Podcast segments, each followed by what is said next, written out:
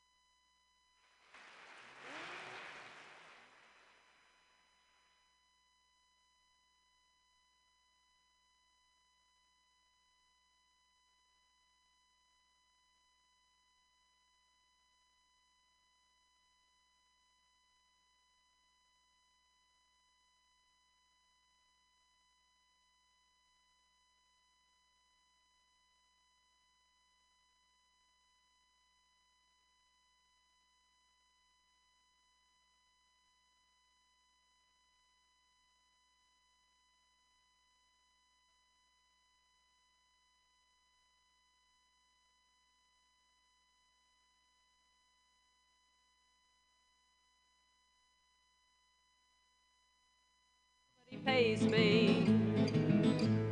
I care for a lovely old mother in law, she's 87 and cranky. Husband's home with a feverish cold. Run for the tea and the hankies, the hot water bottle, the telly, the paper, and now the kids have it. It must be contagious, and now I'm the family medical staff. But where the hell are me wages? If wives and mothers all took to their heels, you'd soon be needing an army and paying them all their union wages. I bet it would drive you barmy. All eyes and ears, all hands and feet. My sign is Gemini, should have been two of me. I do the work of a dozen a day, but where are the wages due to me? With wages so low, prices so high, budgeting must be meticulous. The hours I spend in looking for bargains and cooking is really ridiculous. And though my man's doing all that he can, what he brings home isn't making ends meet, and I'll have to go out for a wage myself if the family's going to keep eating.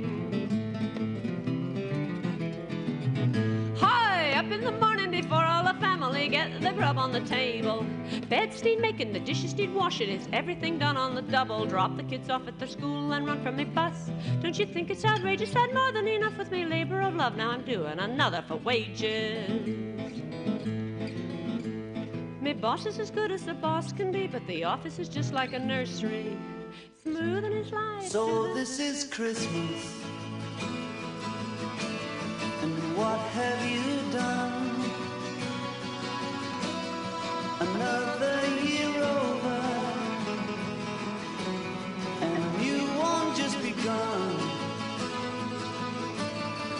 so this is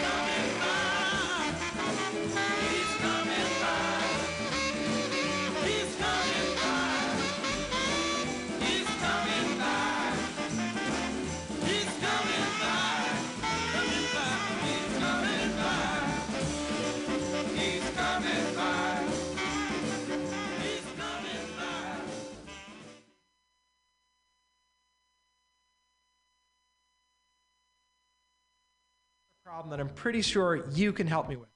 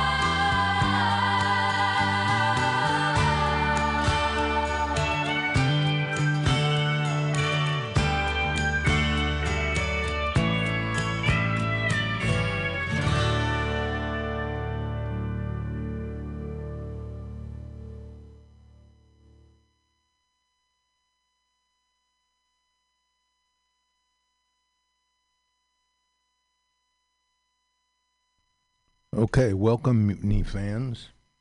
This is the B, and you're tuned to Mutiny Radio. Specifically, you're tuned to Labor and Love, our Labor and Love show, and we had our normal glitch at the beginning of the show, but th- this time it wasn't so serious. Um, and we played a nice mix set there. We started with Peggy Seeger. I had wanted to play Peggy Seeger's "Where's My Wages" uh, last week, and it was still on my uh, playlist, so I I played it. In the meantime, we played uh, Emmylou Harris' beautiful version of "Light in the Stable," and Hank Ballard and the Midnighters with Santa Claus is Coming to Town. And before that, we had John Lennon. so this is Christmas, the war is over. The war is over, huh? That's a nice that's a nice sentiment. Whenever we can play it, whenever it works. The war is over. This is the B, and you're tuned to Mutiny Radio, where we tell you how it is. If one person gets a dollar they didn't work for, someone else worked for a dollar they didn't get. If you don't have a seat at the table, the negotiating table, that is, where you work, you're on the menu. And never but never let anyone into your heart who is not a friend of labor. And when I say labor, I mean you. That's you. So this is Christmas, day before Christmas, and Christmas, of course, is about redemption, about new starts, about the end of that old year and the, deep freeze, the cold that kills off everything. So there's room for the arrival of spring. So today we're going to do a few Christmas things. We're going to play a bunch of Christmas music, that's for sure. We're going to talk about Labor Notes' version of what happened last year to the labor movement. Was it a good year? Was it a bad year? It was certainly a busy year with some very remarkable uh, organizing victories. Um, we're still tied up with a railroad strike, though. We'll go into that a little. Um, labor history in two minutes. What happened to Elon Musk when Dave Chappelle got a hold of him?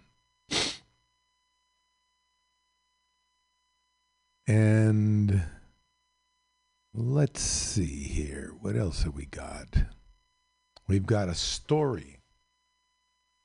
Many years ago, when I was teaching, I wrote a story about called Santa the Bum, and I hope you like it. It's about redemption and a man who is hired to play Santa Claus for a little children's party. But of course, it's not that simple. Um, a trip back into his past. We're going to read the Union 411, what kind of things you should be buying to support the union movement in your neighborhood, in your city. And we'll have our normal labor history in two. Of course, it's hard when you're sort of reporting on tragedies that happen. And in Michigan, there was a tragedy by Italian American uh, workers. Now, we'll get to that. Hope you're doing well today. And don't let don't let all the hustle and bustle and the, the problems, I got to do this, I got to do that, I got to buy this, I got to buy that. Don't let that get you. Don't let that get you. That's capitalism at work on you. And um, that's something that we've got to temper. When you look around and you see your list and it's not filled up and you're trying to do what you need to do, you become the fuse that busts. Okay, you take it all on yourself. So kick back and relax every chance you get. Okay, let's see. What have we got here? Well, I wanted to start with radio labor. There's a shortened version today. The radio labor staff is on vacation. But they did leave a feature called Make Amazon Pay. The coalition of unions and NGOs called Make Amazon Pay has called for a day of action. What's going to happen to Amazon? Let's listen up. This is Solidarity News on Radio Labour. Hello, I'm Mark Boulanger. Amazon needs to become a good corporate actor in our economies and our societies. That is Nick Rudikoff, the campaigns director for Uni Global Union. Uni is a federation of unions around the world. It represents some 20 million workers in 150 countries. Uni is at the forefront of a campaign called Make Amazon Pay. The campaign has called for a day of action to be held on November 25th, 2022. November 25th is what's become known as Black Friday, a day which Amazon uses as a major sales day. I asked Mr. Rudikoff to describe the Make Amazon Pay campaign and who is involved in it. Make Amazon Pay is a campaign that launched almost three years ago, brought together by Uni Global Union and Progressive International. We're a coalition of unions, civil society organizations, NGOs, and activists united to hold Amazon accountable. Why is the day of protest being held, and how many countries are involved? We're expecting actions in more than 30 countries around the world. We're holding the Global Day of Action on Black Friday, which has become a symbol of uh, shopping and consumerism and is one of Amazon's biggest days of the year. We're coming together because Amazon is squeezing too much from workers, from our communities, and from the planet, and that during this time of crisis, it's important for workers and communities to come together and hold Amazon accountable. What is Amazon doing that you are objecting to? Amazon's bad in a lot of different ways, so it's hard to give you just a couple of reasons. But first and foremost, as trade unions, Amazon is viciously anti union. In the United States, and in fact in North America, it engages in, in really, really uh, awful union busting. But that kind of behavior isn't limited to the United States and Canada. In fact, Amazon takes an anti union position all over the world and only deals with unions when it's forced to by law. But our coalition isn't just about fighting for workers, although workers are at the center of our coalition. We're upset about Amazon's tax avoidance, which leaves our governments and society starved of the funds they need to deal with the many crises we face. We're frustrated by the impacts that Amazon has on our high streets, our main streets, and, and brick and mortar businesses, and the way Amazon engages in, let's say, data warfare against workers and consumers, tracking untold amounts of data to track us all around the internet and sell us stuff that we often don't need. What is it that you want Amazon to do? Amazon needs to become a good corporate actor in our economies and our societies. It needs to quit busting unions. It needs to pay taxes. It needs to pay workers fairly. It has to really account for its climate impacts in a serious way not just window dressing. And it needs to stop engaging in the kind of monopolistic business practices that harm responsible employers around the world. UNI is a global union federation. Why is UNI involved in this Amazon campaign? UNI has been a central pole in Amazon worker organizing for nearly a decade. The sectors that we represent, we're the global union for the services and skills sectors. So that includes commerce, the IT sector, call centers, healthcare, finance, and post and logistics. So we see Amazon having multiple negative impacts on our sectors around the world. And Amazon's growth in these sectors ultimately impacts workers and employers negatively. So we're fighting against Amazon's abuse of its own workforce as well as the negative impact that Amazon brings to workers on the whole. How can unions and their members around the world help the campaign, and where do they get more information? Folks should go to www.makeamazonpay.com. On the website, you can learn about actions that are taking place in your community or organize your own action. A full digital toolkit is available there, as well as more information coalition and our demands. So we're encouraging all folks, all your listeners, to get involved by visiting www.makeamazonpay.com and joining the fight. It's a righteous cause of bringing together workers and NGOs and unions all around the world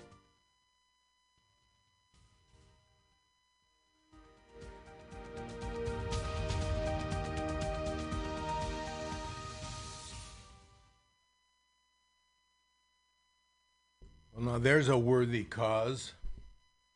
MakeAmazonPay.com.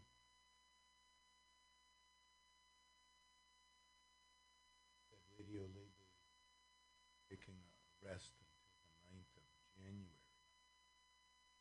Radio labor is our worldwide labor connection. and I want to play something here just a beautiful piece. It's called A Nurse's Lullaby, and I played it before, but with the return of COVID and the uh, onset of the flu season, our health workers are again being badly overworked. Let's see if we can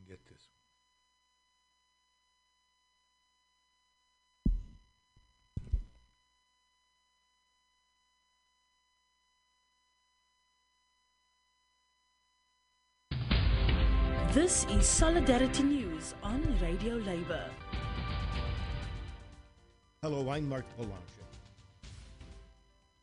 Picture this you're in the hospital with COVID 19. Your family is not allowed to visit, and you are not sure you will live through the night. There's only you and a night shift nurse. Here from the Labor CD Fallen Heroes Songs for Essential Workers is A Nurse's Lullaby. Close your eyes. Time to sleep now. You have someone to call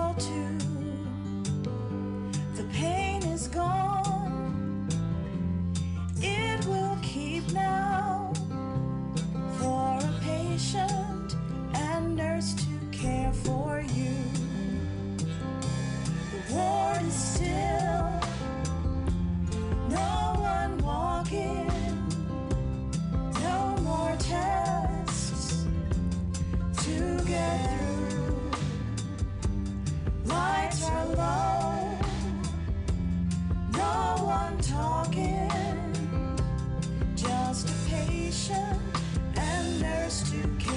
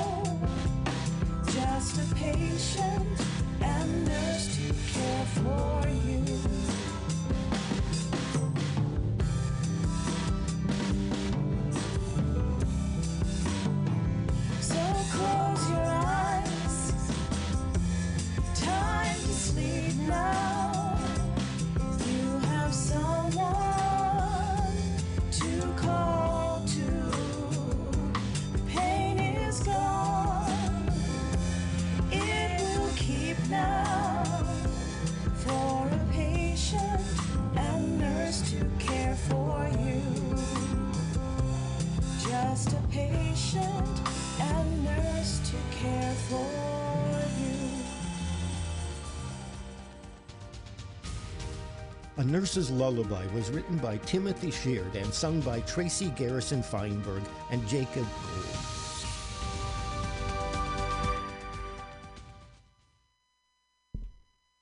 Okay, that's uh that's our labor notes for today. Beautiful song. We played it when the pandemic was at its height.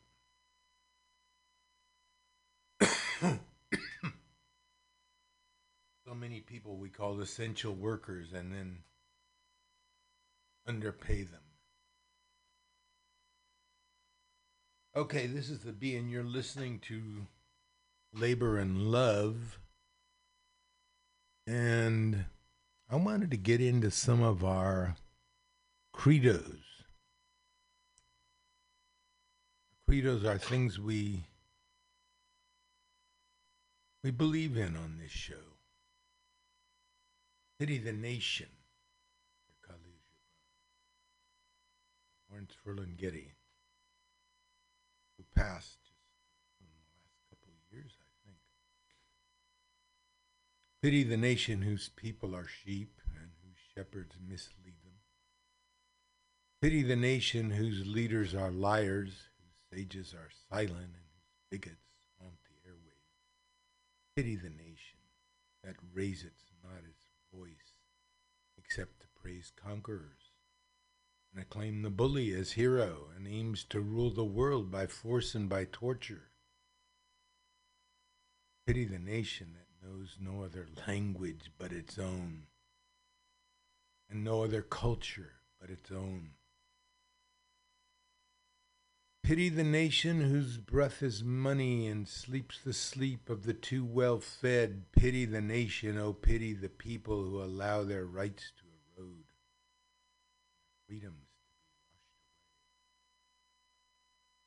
away. My country, tears of thee.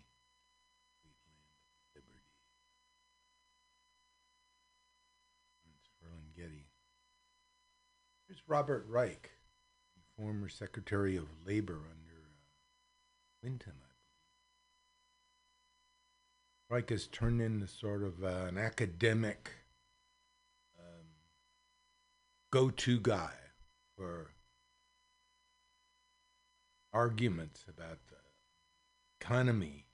He knows how it works, and he knows how it works against working people.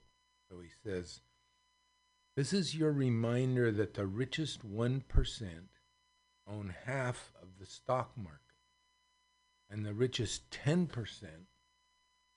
own almost all of it 92%. So when you hear people brag about the stock market, how well it's doing, he's not talking, they're not talking about the economy that 90% of us inhabit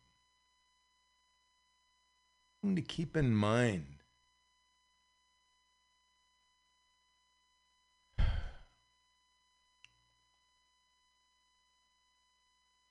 Here's one by Utah Phillips, the redoubtable Utah Phillips, labor troubadour. Kids don't have a little brother working in the coal mine. They don't have a little sister coughing her lungs out in the looms of the big mill towns of the Northeast. Why? Because we organized. We broke the back of the sweatshops in this country. We have child labor laws. These are not benevolent gifts from enlightened management. They were fought for, they were bled for, they were died for by working people. People like us. Kids ought to know that. That's why I sing these songs. That's why I tell these stories. No root, no fruit. Okay. Let's see. I'd like to play a couple more Credos.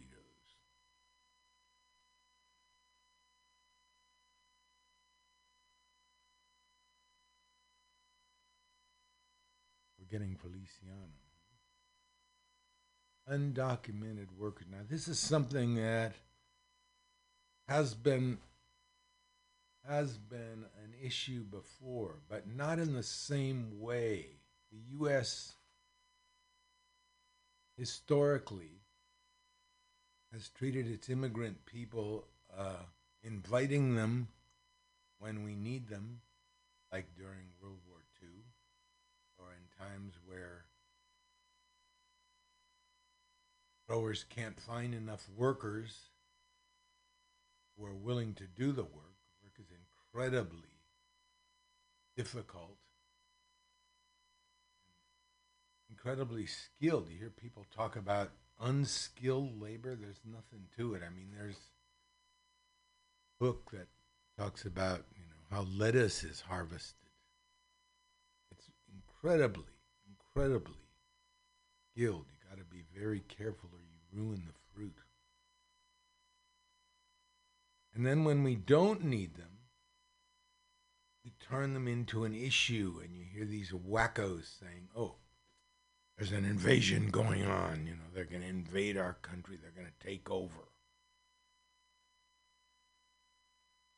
Mr. Trump made that his one of his first statements when he won the Republican nomination for president about the Mexicans, the rapists, criminals.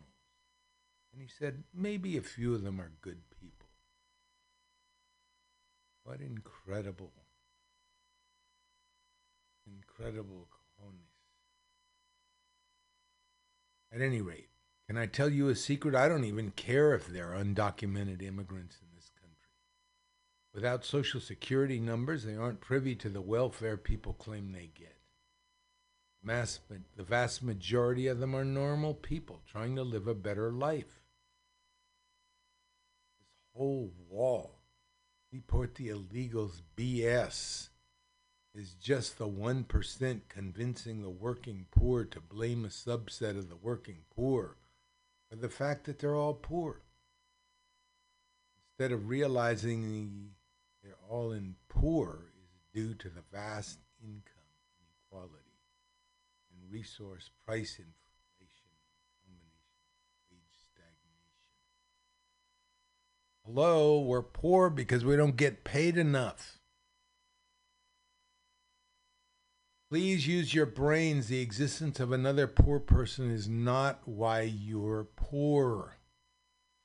Because the people who control everything refuse to increase your wages. How's that?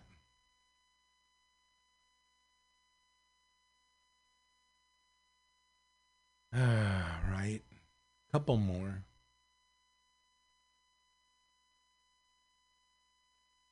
So you're not into politics. Everywhere you go now. Start talking about some of these issues about poverty, about bigotry, fascism. Always somebody who says, Well, I'm just not that into politics. So you're just not that into politics. Boss is, landlord is, your insurance company is. Every day they use their political power to keep your pay low, raise your rent, and deny you coverage. What they're working for. It's time to get into politics. And finally, this beautiful quote from French writer George Sand, a woman who, in order to get published, had to take a man's name. Humanity is outraged in me and with me. We must not dissimulate nor try to forget this indignation, which is one of the most passionate forms of. Social justice is love. Here we are at Christmas, and you look around and you see people shivering in the cold. In the richest country in the world and all that.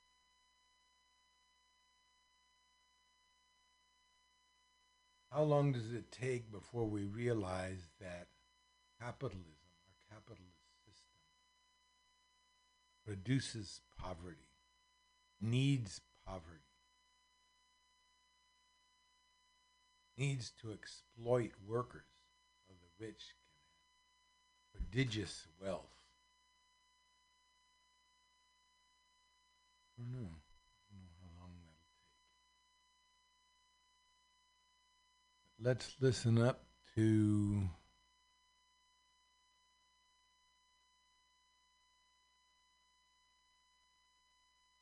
Jose Feliciano.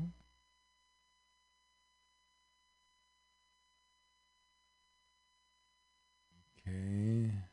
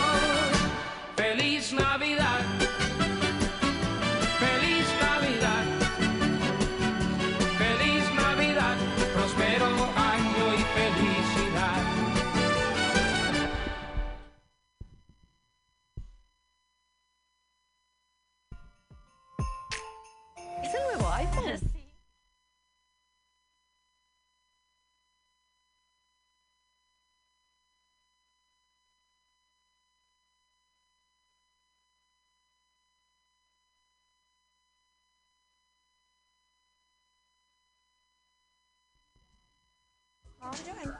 Eating and reading. Eating and reading. Yes. What's that?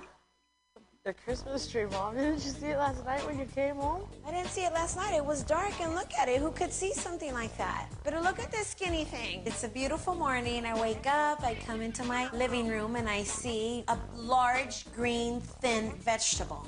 I always told you guys, everything in our house has to match everyone in here. We're not tall, we're not thin. I want a big, fat ass Christmas tree. Did you guys choose it?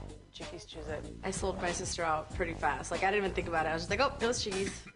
It's me! When my mom calls me Gizmean in the tone of voice that she used, I said, oh gosh, hopefully that's a good yell. Am I in trouble? Miha, you're 26 years old. Miha, you should know what your mother likes. I do know what you like.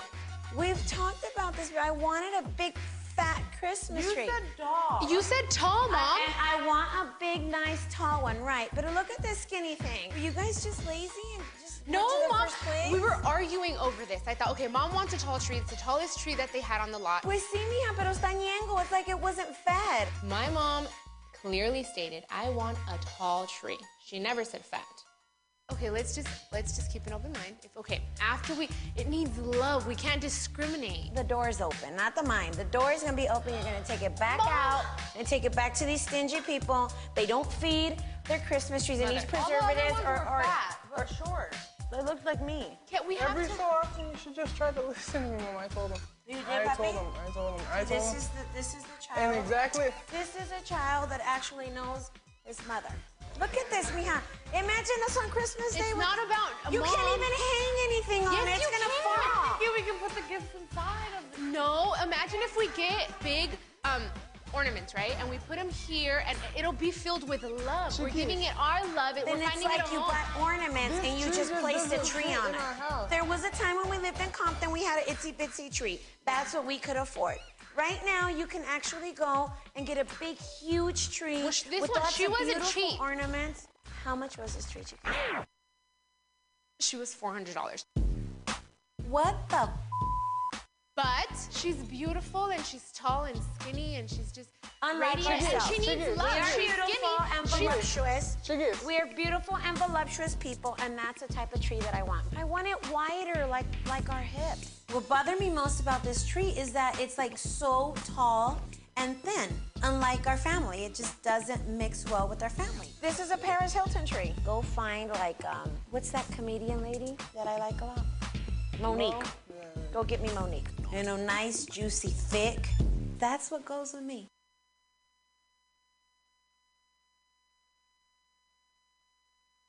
Okay, that was Jenny Rivera. Jenny Rivera and um, her family argue arguing about the Christmas tree. Let's see if we can find El Árbol de Navidad.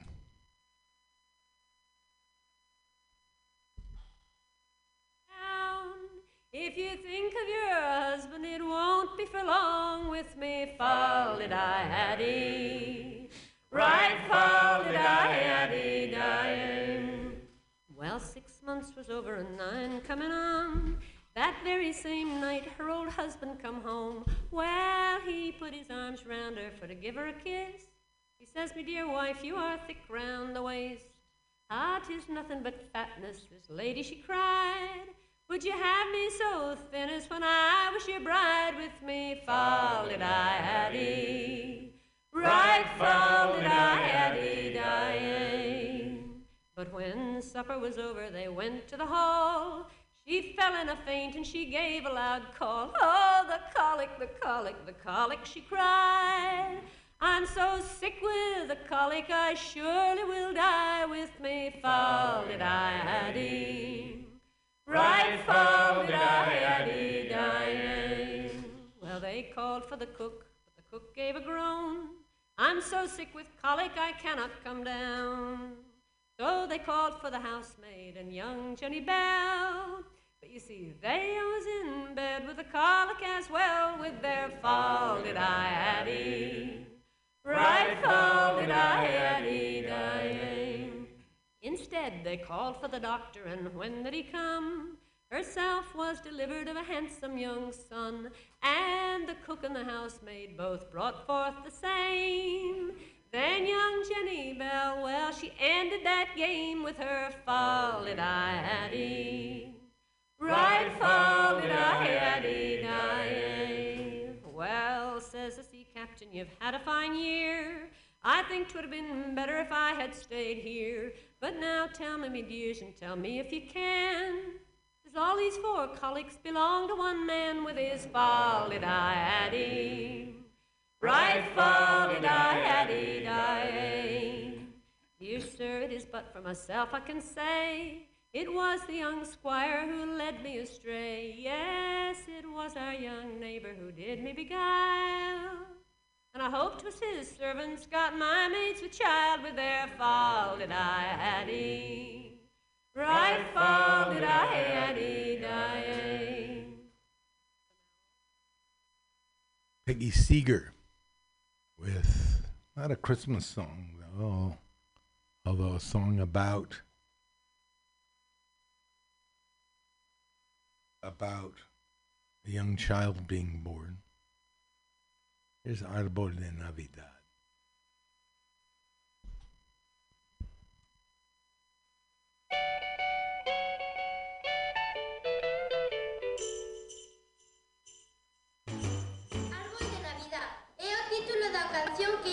contar. Un aplauso para eles, peque, para estes pequerrechos e pequerrechas de educación infantil que seguro que vos farán reír.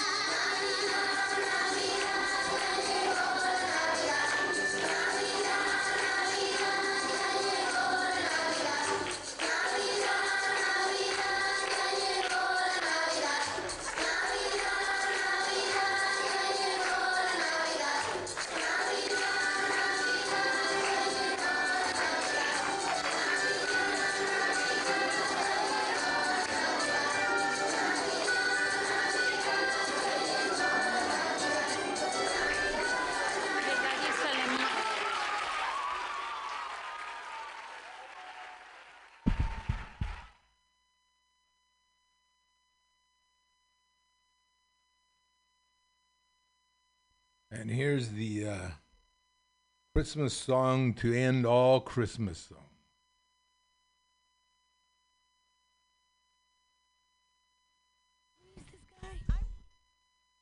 An ad for uh, Boots.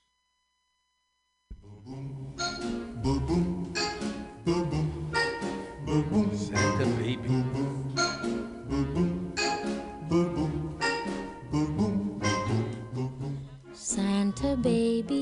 just slip a sable under the tree for me. Been an awful good girl, Santa baby, so hurry down the chimney tonight.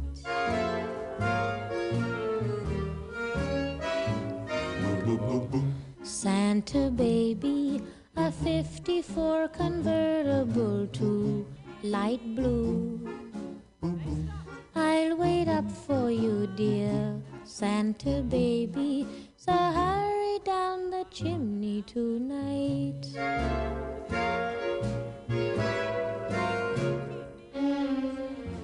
Think of all the fun I've missed. Think of all the fellas that I haven't kissed. Next year I could be just as good if you check off my Christmas list. Santa baby, I want a yacht, and really that's not a lot. Been an angel all year, Santa baby, so hurry down the chimney tonight.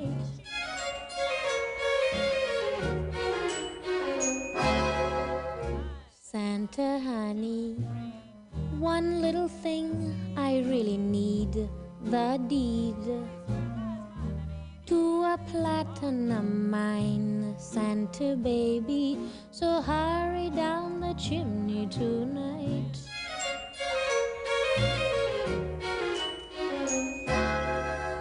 Santa cutie, and fill my stocking with a duplex and checks. Sign your X on the line, Santa cutie, and hurry down the chimney tonight.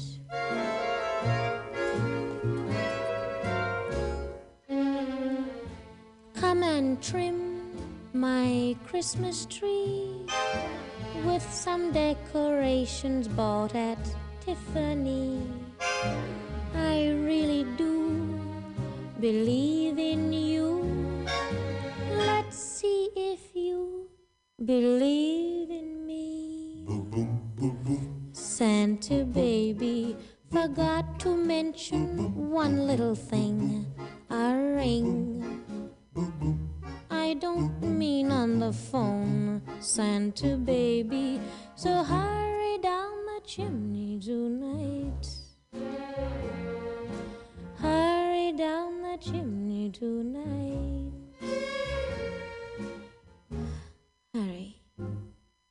Tonight.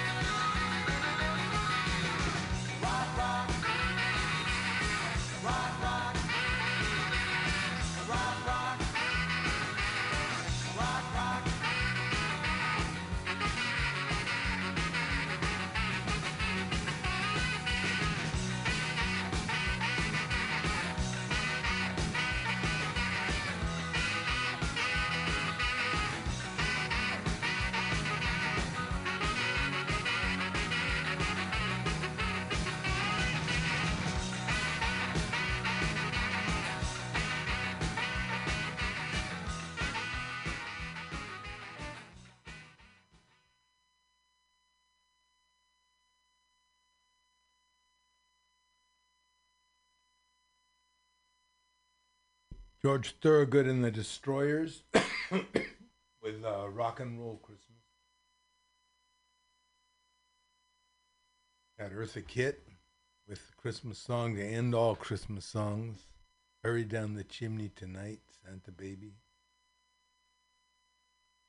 Got Jenni Rivera and her family talking about the tree and how she wants a voluptuous tree. A tall, skinny tree. and we had a group of children, looked like about second grade, six or seven years old, singing Arbol de Navidad. Right now, it's time for our Christmas story. And it's entitled Santa the Bum. Chapter 1 Luis and Arturo.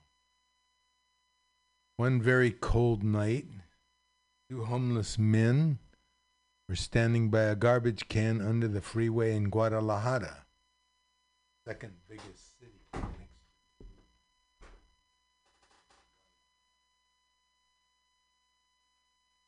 If I were you and I had the chance, I'd go to Guadalajara and visit. Wonderful place. They had made a fire in the garbage can using old newspapers and other trash, but since everything was wet from the rain the day before, the fire was not burning very well.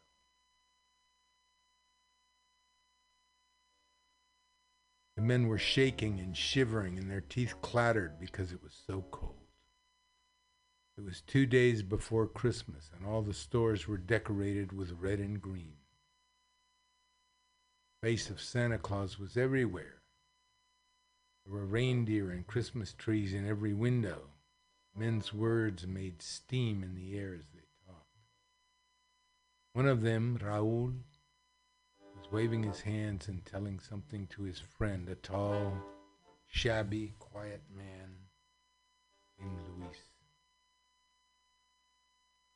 So this woman, this rich woman comes up to me and she says, Do I want to make 5,000 pesos and do a favor for some kids? Said she would hire me to be Santa Claus for her kids. Me, Santa Claus. Can you believe it? Hey, Luis, are you listening? Luis only stared into the fire and said quietly, Are you going to do it? Am I? Am I going to do it? Hey, I'm going to do it. 500, 5,000 pesos. I'd rather be the, I'd be the president himself for 5,000 pesos. Gonna be there at four o'clock tomorrow on Christmas Eve. So remind me, they have a suit and everything. The butler's gonna meet me and tell me what to do. Luis almost smiled, but it was not a happy smile. Teeth were clattering and chattering. He wore an old overcoat and some worn out shoes. He had not shaved or washed himself in days. All he could really think about was getting a bottle of wine to drink and keeping warm by the fire. He tried to lean over into it, get closer. He himself had a little job at a cantina washing dishes and glasses. But it was only for Christmas time and didn't pay any money at all. At least he got to eat there. The cantina's having a party tomorrow. We can eat there. He didn't drink all we want. But his friend Arturo had not even heard him. He was still talking about being Santa Claus. You have a Santa suit and everything. 118 Independencia Street out in Bugambilias, 4 o'clock. A rich, di- a rich district, mano. 5,000 pesos.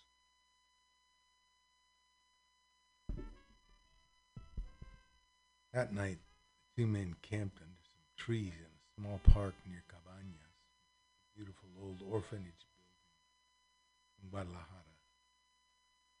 Had found some good tomatoes in a garbage can outside the great market of San Juan de Dios. So they did have something to eat. But because it was very cold, they did not sleep much. The next day was the day before Christmas. They stood outside the cantina, tired and still shivering in the cold, until the door opened and the party began. Ah, and what a party! There were lots of sweet tamales and quesadillas. Everyone drank a lot of beer and listened to the mariachis. One time, Luis looked at the clock. It was already 2.30.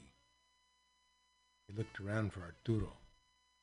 Hey, he yelled, where's Arturo? He has a job. Arturo has a job. He went all around the cantina looking for his friend, but no one knew where he was. Mariachis blasted away, so it was hard to hear anything, and everyone was offering him a drink. After a while, he found Arturo, who was so drunk he had fallen down under the table. He grabbed Arturo by the shoulders and shook him. Arturo, Arturo, wake up. You got that job to do at four o'clock. You're supposed to be Santa.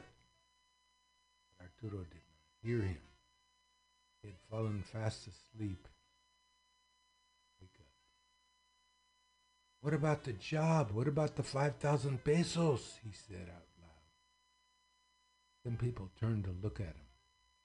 Luis shook Arturo again and again, but his friend did not wake up. He thought about all that money. Treasure to him. Well, if Arturo wouldn't do it, he, Luis, sure would. Hey, he yelled. Anyone going near Bugambilias? The taxi driver said he had to go out to the airport, in a which was on the way. He agreed to drop Luis off. Then Luis went to the bathroom and looked at himself in the mirror. Even worse than he thought. One time, dresser. Look at me now. His hair was dirty and stringy. He had not shaved for many days. A big cut on his chin, and his eyes were all red from drinking too much beer and wine, not sleeping. He kept smelling something bad, and suddenly he realized himself. Using the sink in the bathroom of the bar, he washed his face and hands.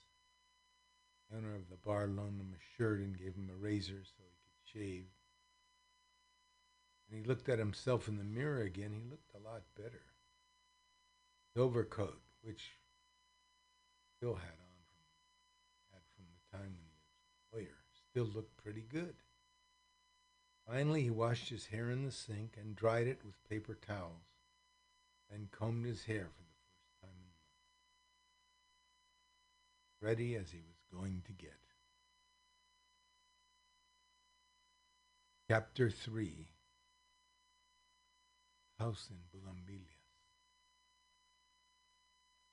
Bugambilias is a well to do neighborhood outside of Guadalajara. It is named for the brightly colored flowers that grow all around there.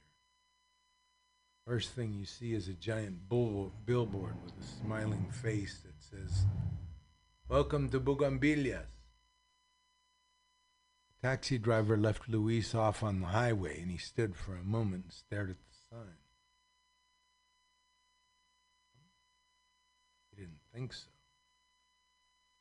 But the sun was out and it was good to be warm and walking. He felt as if he had been cold for weeks. A couple of blocks from the entrance, there was a shopping center called Plaza Bugambilias. He walked toward, along the row of shops. Everywhere there were Christmas decorations and pictures of Santa Claus, his reindeer, and his elves. Christmas songs were playing through the overhead speakers. As he walked along, some people looked at him strangely and a policeman stopped and asked him who he was and where he was going. My name is Luis Roman Ramirez. I have an appointment at 118 Cuauhtemoc. Let me see your identification. His face got red and he felt I don't have it with me. Truth was. Policeman stared at him, nodding. Yeah, I thought so. Just then, talking sounds came out of the police radio. The Policeman went to his car, talked for a moment on the microphone, and then All right, he said into the microphone. I'll be right there. Don't get in any trouble, the policeman said, or I'll throw you in the drunk tank.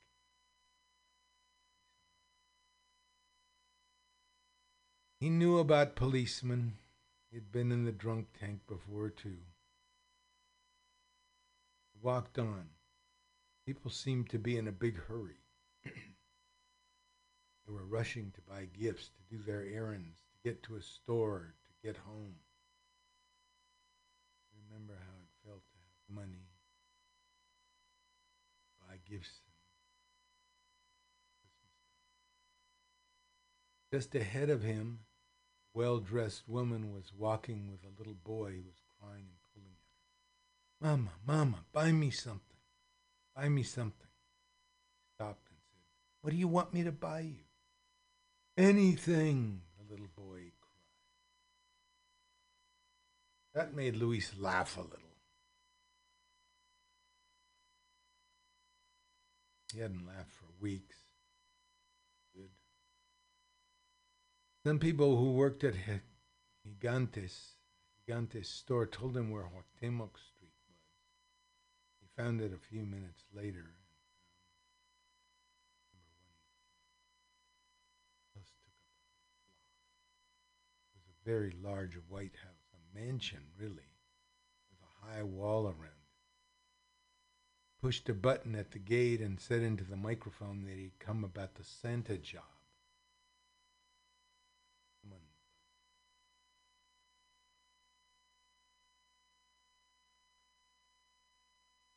walked through the beautiful garden of roses up to the house. Luis had been to many rich houses before when he was a lawyer. This was one of the fanciest he'd ever seen. Even a tennis court outside. Just the porch was almost as big as the park where he and Arturo slept the night. He pulled on the bell rope and waited. A man dressed in a black coat came to the door and looked. Yes.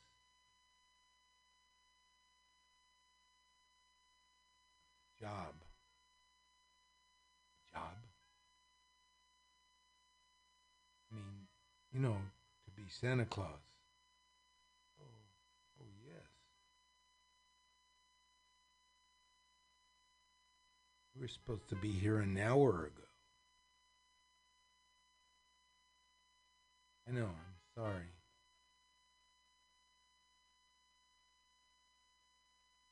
Anyway, you came to the wrong door, the man. You have to go around to the back. Oh. Sorry. The butler, that was his name, went into a path around the side of the house. Got around to the back door, the butler Chapter 4, Mrs. Montoya. Come in, he said. The kitchen. Down there. Kitchen was huge. Pots and pans hanging from hooks in the ceiling, and two stoves against the wall. As he looked around, Luis noticed a bright red Santa Claus hanging by the doorway. A middle aged woman in a white apron and dress was sitting at a long table eating dinner. This is Mari, the butler said. She's the cook here. Cook looked at Luis, smiled. It is a pleasure to meet you, he said. My name is Luis. One time, talked politely almost all the time. I'd almost forgotten it. The butler held out his hand and Luis shook it. Butler said, And I am Herman. Did Mrs. Montoya explain anything to you? No, said Luis. He was nervous. He was shaking. He wanted a big drink of wine.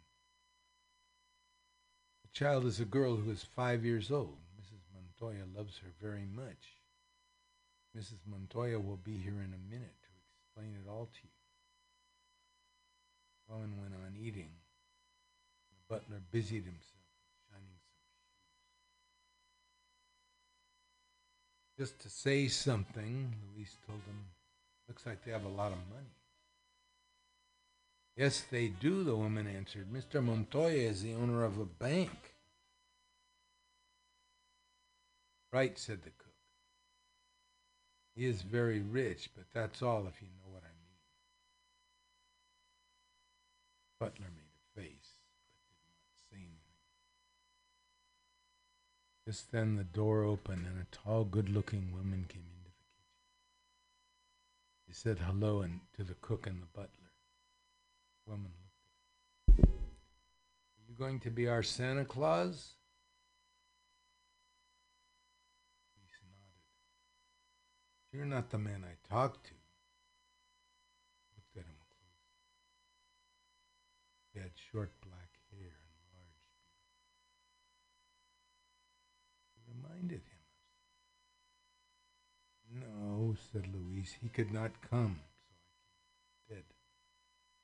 He looked at the woman again, like he knew the woman. Stared at She knew him too. Luis, she cried, is that you, Luis? the cook and the butler turned from one of them to the other. Oh my God, said Juana. Juana, you are Mrs.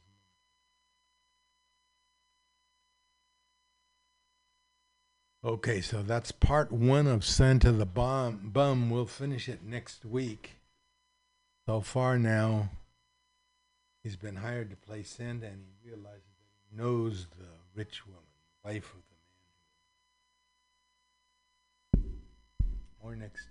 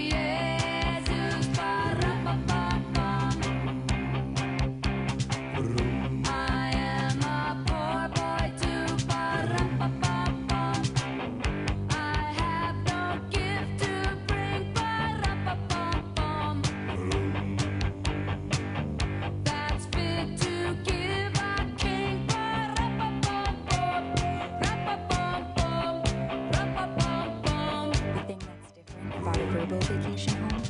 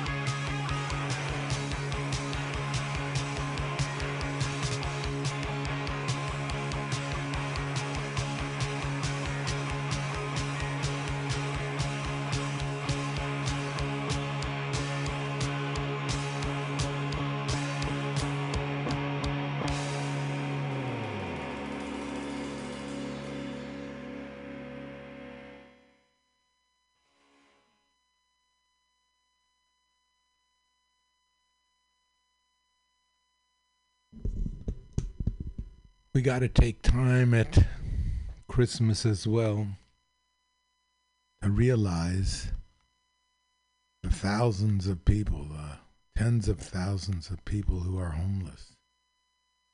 Christmas time for a lot of us is a happy time, but it's also a cold time. For the homeless, it's not a happy time, but it is a cold time. Here's a Merle Haggard. Little contra take. All the good wishes and happiness of the time. There's another reality.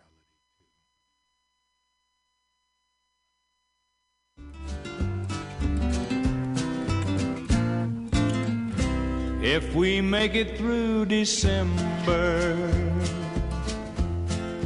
everything's gonna be alright, I know. It's the coldest time of winter, and I shiver when I see the falling snow. If we make it through December,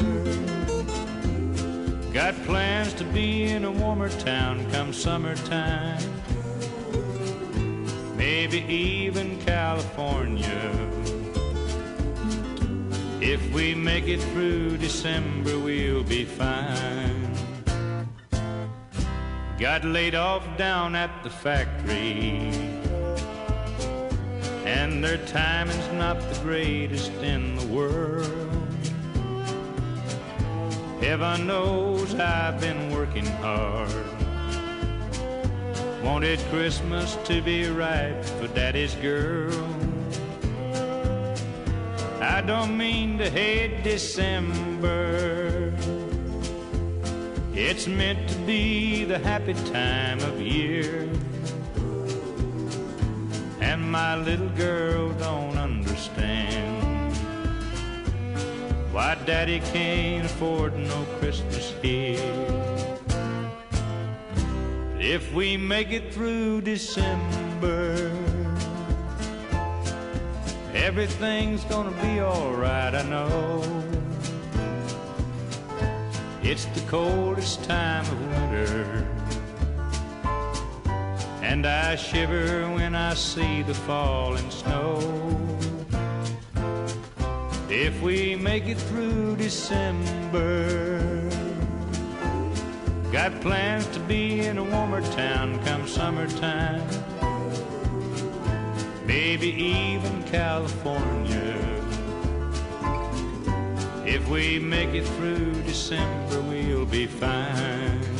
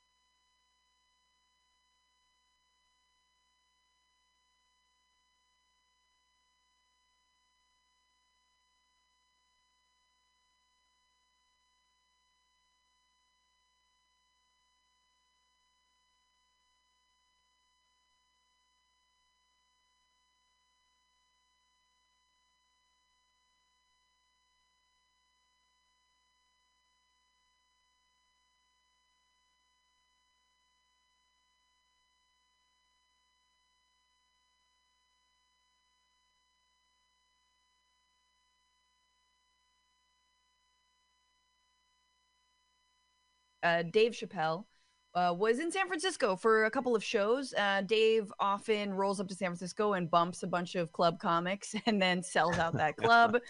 um, I'm from the Bay. He used to do that a lot. I remember. Yeah. Oh, he does it. Yes, same. And I remember as well. There's a lot of uh, I I don't know why he wants to try out all his like transphobic material on um, ostensibly a very pro LGBTQ plus community. I mean, at least it once was. Uh, but whatever. That's neither here nor there. Um, there he is selling out shows, and he decided to bring on stage for a, just a little hey, what's up? A good Mm. friend of his, actually, someone who he's been pictured with before, someone who he did not bring up to mock or make fun of. He brought up as a show of um, look who I roll with and look who are, my friends are, um, and that is Mr. Elon Musk. Uh, the let me get you in here. The, of course, as he introduced him, richest man in the world. Take a look at what happened when he brought Elon on stage. Ladies and gentlemen, make some noise for the richest man in the world. The richest man in the world. Elon raises his arms and listen. Lots of boos. And then one guy who's just kind of clapping right near the camera. This was so beautiful. So it gets clearly awkward.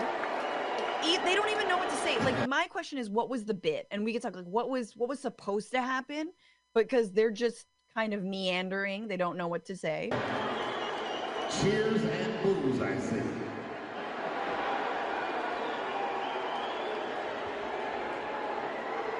Elon.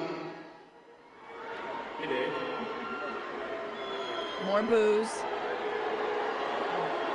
It's so awkward. Controversy, buddy.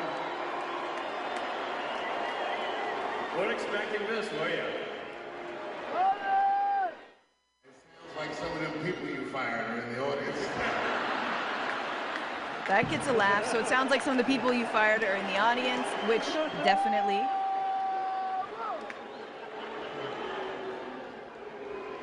Hey, wait a minute.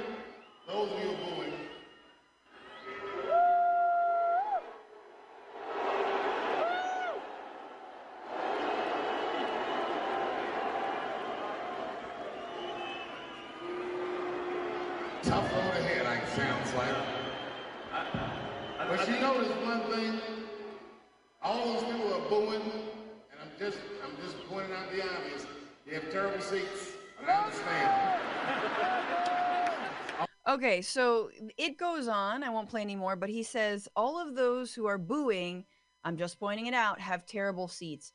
In other words, and then he says they're they're all up there. In other words, you guys are poor. You're you're you paid for my show, but you didn't have enough money to get a good seat, and now you're mad at Elon, but uh, because of course. And it's just like the layers of like elitism is Yeah. so insane. It continued a little bit. I'm just going to show you that, you know, Elon, um, Elon says, Dave, what should I say? Um, Musk says, clearly desperate and getting embarrassed at the roar of booing. Uh, Chappelle said, Don't say nothing. It'll only spoil the moment. Do you hear that sound, Elon? That's the sound of pending civil unrest. I can't wait to see what store you decimate next, motherfucker. You shut the fuck up. Uh, and then he, Chappelle started yelling and defending. That, that sounds like he was making fun of Elon, but he was actually sort of telling people to shut up. Um, the mood in the stadium definitely changed when Chappelle started to to get hostile in defense of Musk. I wish everyone in this auditorium peace and the joy of feeling free, Chappelle said, which is a weird thing to say. And your pursuit of happiness, amen. Um, he was making, he would jo- say jokes about, he was like talking about um, uh, Mars and going to space. Um, Elon says, thanks for having me up on stage. Um, but ev- as for the laughs, laughs for Chappelle's jokes would get drowned out by the boos anytime Musk tried to talk. And the comedian said the people could boo all they want because Musk had given him a jetpack last Christmas. But every single time Musk began to speak, the crowd started booing again, much to the frustration of Musk.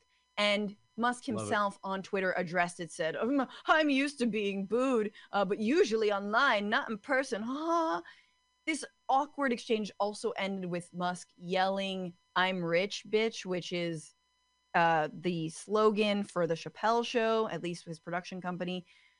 It was so cringe. And I, do, I think that was overused, but my God, you could just relish. You could just, I could feel the cringe oozing just from playing that. Um, and it's like, yeah, man, what are you doing?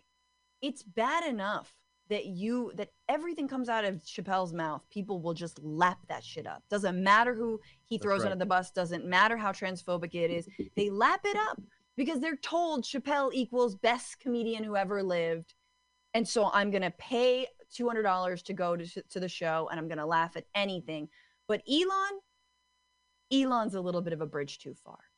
the rich are their own tribe and i think that was a very powerful reminder for everyone people forget that you know george carlin god bless him if he was still alive he said it's a big club and you ain't in it and we ain't in dave chappelle's club dave chappelle Yeah. is a rich man and dave chappelle is a comedian who i followed his entire career uh, i think he's brilliant the problem with dave chappelle though and what i'm worried about him is that once you get to a specific place like elon where you're rich and powerful you need a safe space. And they have a safe space surrounded by sycophants and yes men who Yes. applaud and laugh at everything they do. And then they are told that they're the greatest people on earth. And once they leave that safe space and then encounter the majority then they get oh i don't know a democratic response where people use their free speech to tell them how they really feel. And then they go back to their safe space and punch down elon musk did it on twitter like you said like he he's he clearly was rattled he was not expecting that And Yeah. i think dave because he's so used to this type of adulation you know Same thing. like- and the and the last thing I'll say is that it's so funny because when Dave walked away from 50 million dollars from Comedy Central, he walked away because he felt himself. He said he felt himself being surrounded by yes men, by sycophants. He didn't know whether people actually thought he was funny or if they were just sort of laughing at him for the sake of it. He didn't know who the joke was for or on, and he had to go like go get his mind right. And let me just say, he's been needing another trip for a while now um, because the guy is so out of touch with Mm. reality. he's laughing at us now to be honest they're all laughing Yeah. at us What's going on, Frantifa? If you haven't already, subscribe to this channel right now. Hit that button. And also, you can become a patron and support the show. Okay, so Dave Chappelle and uh, Elon Musk. Elon Musk is not going to get any up very much applause in this area after throwing so many people out of work.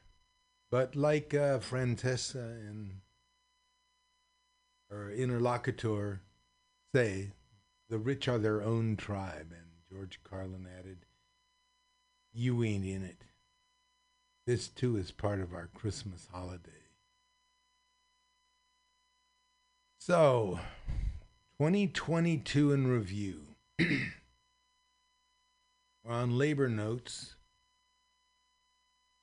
And labor notes says harsh conditions, good surprises.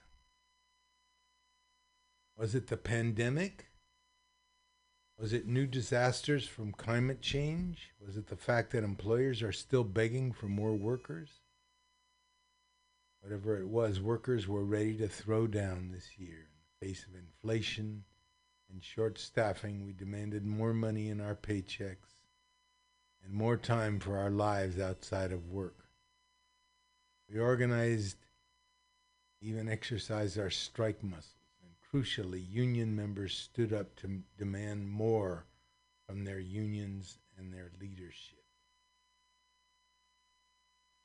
Small shops are supposed to be nearly impossible to organize, yet it was just a year ago that Starbucks workers in Buffalo won their union election, followed by 266 other stores around the country.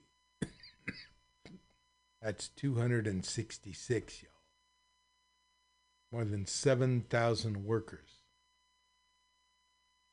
Slower than that breakneck pace, but fast by any other standard, the News Guild has organized 145 shops, another 7,000 workers in the past five years. Similarly, most organizers would say it's foolish to hold a National Labor Relations Board election with less than 60% of the workplace signing union author- authorization cards. Some would say 70%. But organizers of the Amazon Labor Union unlocked that high number at their 8,000 worker Staten Island warehouse and decided to go for it after they got the legally required minimum 30%. Sent Amazon corporate scanning, scrambling, and sent huge shockwaves through corporate boardrooms when they won in April. Democratic reformers with their unions floored everyone, at least, not least the sleepwalking incumbents. And the auto workers, Unite All Workers for Democracy caucus, formed in 2019, has notched amazing wins in its short existence. Last December, UAWD activists won their one member, one vote campaign so that members could elect the top union officers.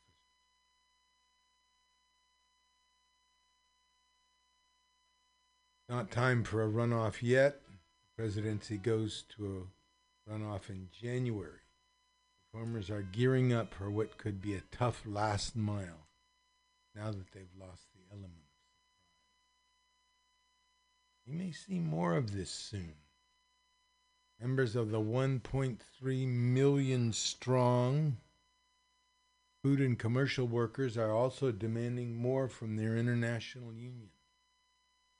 Reformers centered in the group Essential Workers for a Democratic UFCW and will bring resolutions to their convention for April for coordinated bargaining and a $100 million investment in new organizing to counter low pay and fractured schedules. And it goes on and on. Massachusetts nurses approving a contract at St. Vincent's Hospital. Minneapolis teachers winning a substantial raise for lower paid educational support professionals. May, teachers in Brookline, Massachusetts, after a one day strike. One, Philadelphia Museum of Art workers, after management had dragged its feet for two years. November, 48,000 academic workers in the University of California system kicked off the largest U.S. strike of the year.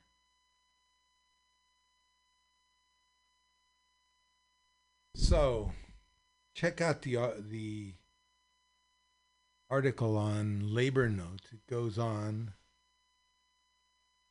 and in my own my own idea is that the focus of a lot of these strikes and campaigns has moved kind of subtly away from mere bread and butter issues to quality of life issues. See workers turning down what might assumed to be very lucrative contracts and offers for quality of life, for more time to spend with their families, more time to spend on their own. Railroad strike was all but settled, except that railway workers don't have any paid days, paid days off. That is unique entire Western world. Entire, let's say, developed world. Unique. Okay. Well, let's see. If I get home on Christmas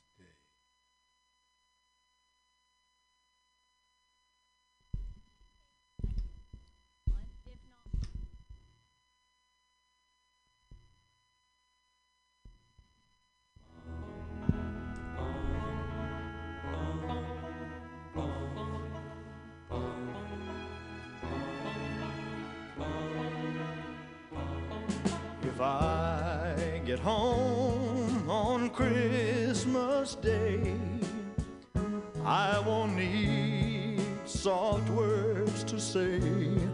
I miss you and I can stay a while. You'll see it in my eyes and when I smile. If I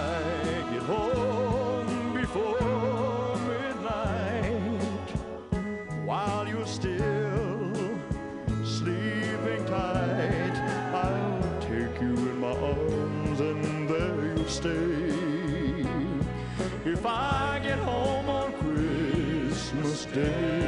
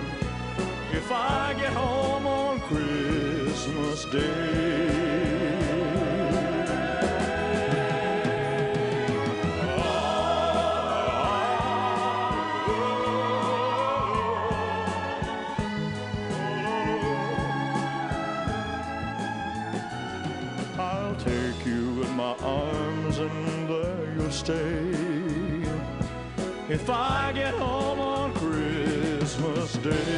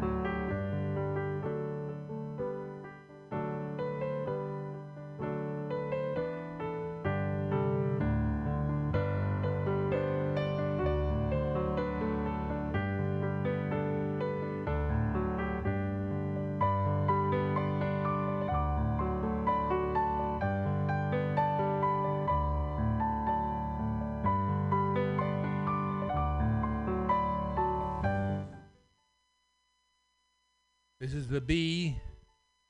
Thanks for listening. Stay tuned for Scott Walker. A very Merry Christmas holiday. Happy everybody to everything. Everything to everybody. Signing off.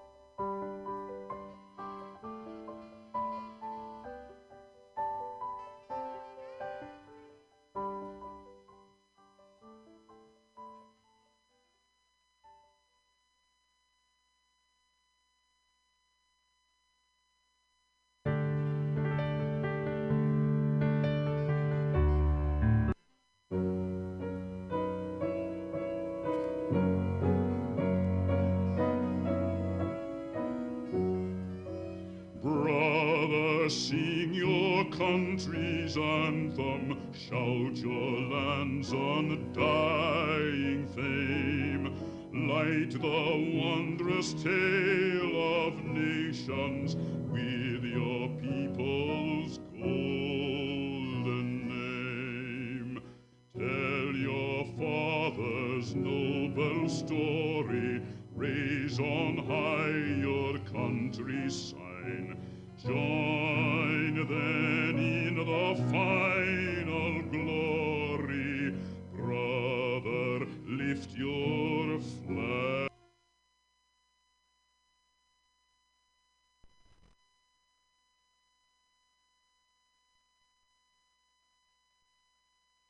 they they're caught up into it and they they're doing the best they can and and um, we need them. We need their help to, to try to turn this thing around. There's got to be a way to turn around a lot of what's going on without hurting them without them having to lose a step at their job or their home or with their car or, you know with all their possessions.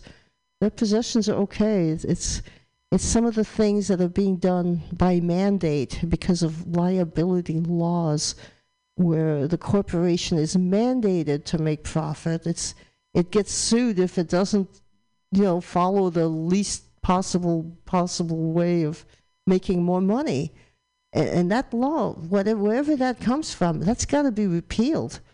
That's a, a, a an evil you know talk about evil you know what is god you know i i believe in i don't believe just believe in god. I know this god.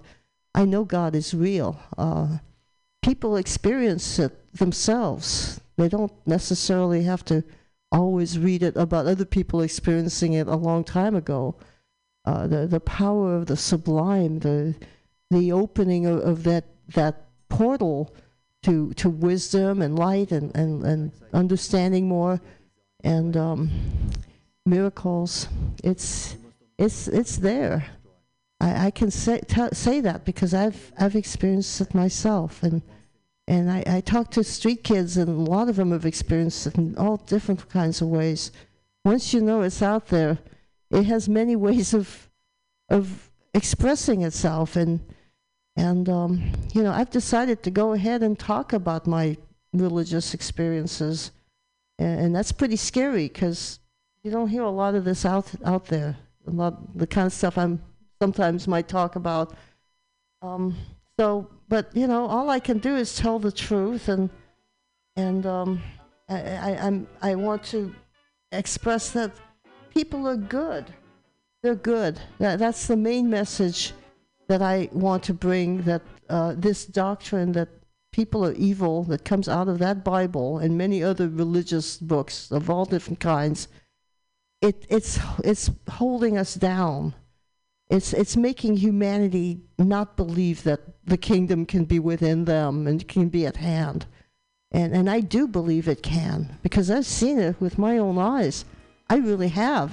Right here on this earth, many times. Uh, you know, almost daily actually when you really think about it. I mean, I've seen the kingdom of God real big at the Rainbow Gathering, for instance, where 20,000 people get together in the wilderness and eat together, and they don't use money, and they call each other brother and sister, and they reject any leader that tries to get up and say they're going to be the leader. You know, they just, it's just a thing that we do, you know, it's to gather in the wilderness and, and get to know one another. And your uh, eyebrows spiritually, drop and, down, um, feeling it's- it's heavy very and tired. thing. But you know, that love, of course, I've experienced it at the Very drum circle, tired. That, that miraculous love, that, that power. and all of the muscles in your jaw have become loose and relaxed.